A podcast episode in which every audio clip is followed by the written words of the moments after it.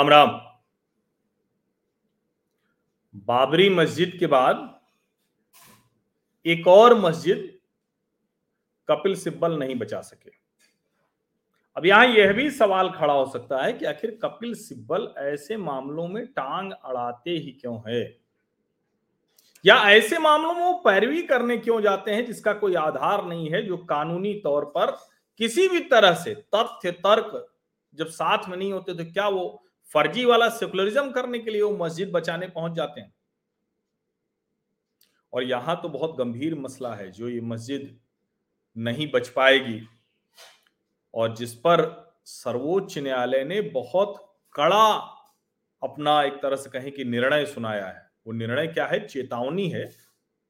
लेकिन बहुत कड़ी चेतावनी है। आमतौर पर सर्वोच्च न्यायालय इतनी कड़ी चेतावनी ऐसे मामलों में नहीं देता है।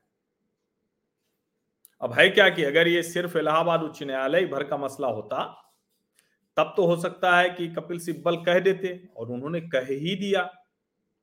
बाकायदा उन्होंने कहा कि देखिए, इसमें जो याचिका आई है, इसकी टाइमिंग देख लीजिए, इसका समय देखिए। मार्च 2017 में योगी आदित्यनाथ की सरकार आती है, भारतीय जनता पार्टी की सरकार आती है और योगी आदित्यनाथ मुख्यमंत्री बनते हैं। और उसके कुछ ही दिन के भीतर एक याचिका डाल दी थी, डाल दी जाती है। याचिका जब डाली जाती है तो क्या बताया जाता है कि भाई एक मस्जिद है जो गलत तरीके से इलाहाबाद उच्च न्यायालय के अंदर है। आपने खूब सुना होगा जो इलाहाबाद जंक्शन पहले था, अभी प्रयागराज जंक्शन हो गया है, उस पर तो लाइन शाह बाबा हैं ही। ऐसे देश के अलग अलग जो रेलवे स्टेशन है, बस अड्डे हैं, ऐसी जगह हैं, सड़क के बीच में, उसके बीच में तो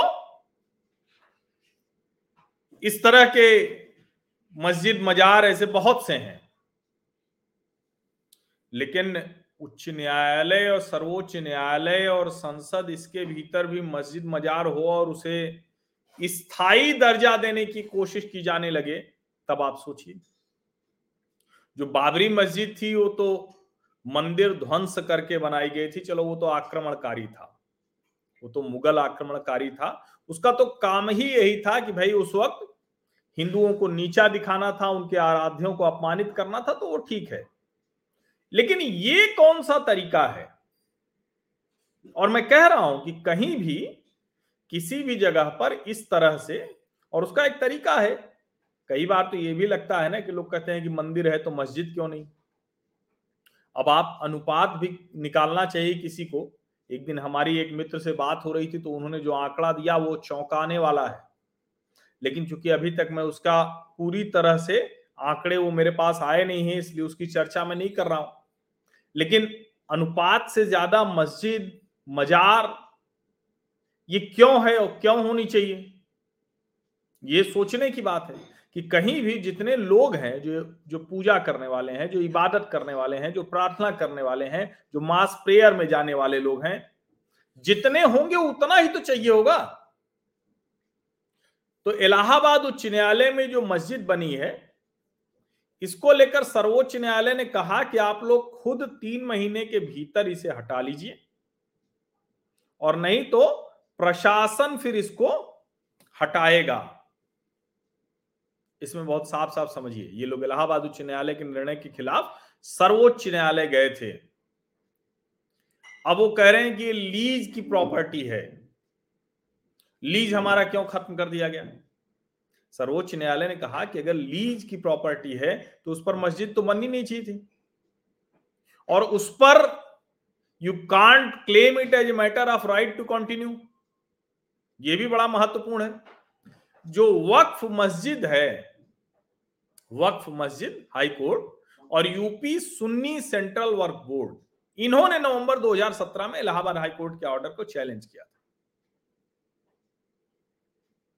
और उस वक्त इलाहाबाद उच्च न्यायालय ने भी कहा था कि भाई, तीन महीने का समय दे रहे हैं, कर लो। अब सर्वोच्च न्यायालय ने निर्णय सुनाया है, जस्टिस एम आर शाह और सी टी रवि कुमार उसमें यह ज़रूर कहा कि भाई, आप उत्तर प्रदेश सरकार को एक अपना रिप्रेजेंटेशन दीजिए, एक अपना निवेदन करिए, आग्रह कीजिए कि वो आसपास में कहीं मस्जिद के लिए जगह दे दें। और अगर कोई लीज प्रॉपर्टी है, उस पर आप इस तरह की चीज़ बनाकर कब्जा करना चाह रहे हैं तो ये तो और खतरनाक है। बेंच ने कहा we further grant three months time to demolish the construction in question by the petitioners and if the construction is not remove within a period of three months from today it will be open for authorities including the high court to have them remove और demolish हम तीन महीने का समय आपको और दे रहे हैं।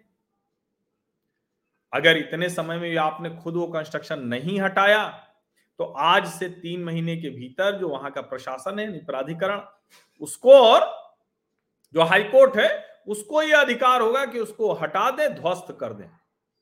अब ये जो हज वक्फ कमेटी है, जो हज हज कह रहा हूँ वक्फ मस्जिद हाई कोर्ट है और UP Sunni central Waqf board है इन दोनों की तरफ़ से खड़े हुए थे सीनियर एडवोकेट कपिल सिब्बल। उन्होंने कहा कि 1950 से है वहाँ मस्जिद, और ये ऐसे ही तो नहीं हटाई जा सकती। उन्होंने कहा 2017 में सरकार बदली और सब कुछ बदल गया, एक पीआईएल आती कुछ ही दिनों बाद। चलिए, हमें कोई प्रॉब्लम नहीं है, लेकिन आप एक ऑल्टरनेटिव प्लेस तो दीजिए। राकेश द्विवेदी हाईकोर्ट की तरफ़ से अपीयर हो रहे थे, उन्होंने कहा this was this was a case of complete fraud ये विशुद्ध फर्जीवाड़े का मामला है अब जरा सुनिए Twice there were renewal applications and there was no whisper at all that the mosque was constructed and it was used for public. They sought renewal saying it was needed for residential purpose. The mere fact that they are offering namaz will not make it a mosque if in the Supreme Court veranda or HC veranda, if namaz is allowed for convenience, it will not become a mosque जैसे कई बार आता है ना गुड़गांव में खूब मामला हुआ था गुरुग्राम में। कई लोग अपने घर में भी कुछ लोग ऑफ़र कर दिए थे कि भाई हमारे यहाँ आए लोग नमाज़ पढ़े हालाँकि पढ़ते तो अच्छा रहता। तो वही हाईकोर्ट की तरफ़ से अपीयर होते हुए सीनियर एडवोकेट राकेश द्विवेदी ने कहा कि भैया कल को सुप्रीम कोर्ट के वरांडा में या हाई कोर्ट के वरांडा में अब लोग कहते हैं कि अरे उसको बताइए, कहीं पब्लिक जगह पढ़ रहा था, नमाज़, उसको लोगों ने मना किया। ये वही तो मसला है। सार्वजनिक स्थल पर नमाज़ पढ़ना शुरू किया उसका कहे कि ये तो मस्जिद होनी चाहिए? ये तो नहीं हो सकती। अब सर्वोच्च न्यायालय ने उत्तर प्रदेश सरकार से कहा है कि आप देखिए, आसपास में कहीं कोई ज़मीन, पैसा लेके मस्जिद को दीजिए रिलोकेट करने के लिए।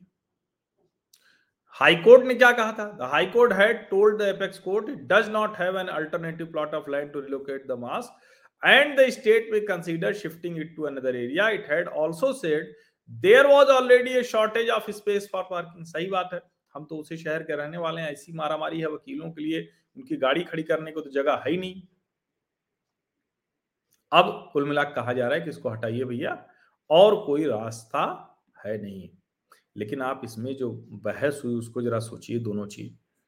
जो राकेश द्विवेदी कह रहे हैं कि भाई, कल को कहीं भी एक कोई नमाज़ पढ़ने बैठे, कल को कहा जाए भैया अब इसको जो है, वो मस्जिद बना दीजिए। और कोई लीज पे प्रॉपर्टी ले और उसमें अपना रेजिडेंशियल रहने के लिए जुगाड़ बनाने लगे। तो ये ठीक है क्या? कमाल की बात यह है कि चाहे मथुरा की ईदगाह मस्जिद हो या जहाँ भी है वहाँ ज़्यादातर वो रहने के लिहाज से ही उपयोग में आती। अब कुछ लोगों का अपना चलता है उससे काम धाम रहने वहने का। तो मस्जिद के लिए तो बहुत आती ही नहीं। गंभीर मसला है। मुझे तो लगता है कि ये भी एक ऑडिट सर्वेक्षण होना चाहिए कि देश भर में कोई भी मंदिर, मस्जिद, चर्च, गिरजाघर कहाँ बन रहे हैं, क्यों बन रहे हैं, कितने बन रहे हैं और कहीं बने हैं तो उनकी उपयोगिता क्या है? उसका सचमुच आस्था, पूजा स्थल, उपासना स्थल के तौर पर इस्तेमाल हो रहा है या उसका कुछ और ही इस्तेमाल हो रहा है? आप सभी का बहुत बहुत धन्यवाद। लेकिन कपिल सिब्बल एक और मस्जिद नहीं बचा सके। क्यों? क्योंकि दरअसल उसका आधार ही गलत था। वो गलत आधार में भी क्यों जाकर मुकदमे इस तरह के लड़ते हैं, ये बड़ा सवाल है। क्या उनको एक जो सेकुलर वाला टैग है, जिससे उनकी राज्यसभा की सीट बची रहे, देश के वो बड़े प्रतिष्ठित लॉयर हैं और बड़े लॉयर हैं मतलब उनका कानून में दखल बहुत ज़्यादा है। और मुझे जहाँ तक याद है कि उनके अभिषेक मनु सिंह भी किसके साथ पढ़े हुए हैं ये सीजीआई चंद्रचूड़ साहब। तो ये लोग तो बड़े लोग हैं सब। लेकिन इतना सब कुछ जानने के बावजूद क्यों गलत मामले में ये पैरवी करते हैं, ये भी सवाल बड़ा है। और सार्वजनिक स्थल पर अगर किसी को पूजा का, उपासना का, नमाज़ का, इबादत का किसी तरह का अधिकार मिलता है तो क्या वहाँ पर निर्माण कर लेगा, वहाँ रहने का पक्का जुगाड़ कर लेगा? ये भी बड़ा सवाल है। धन्यवाद।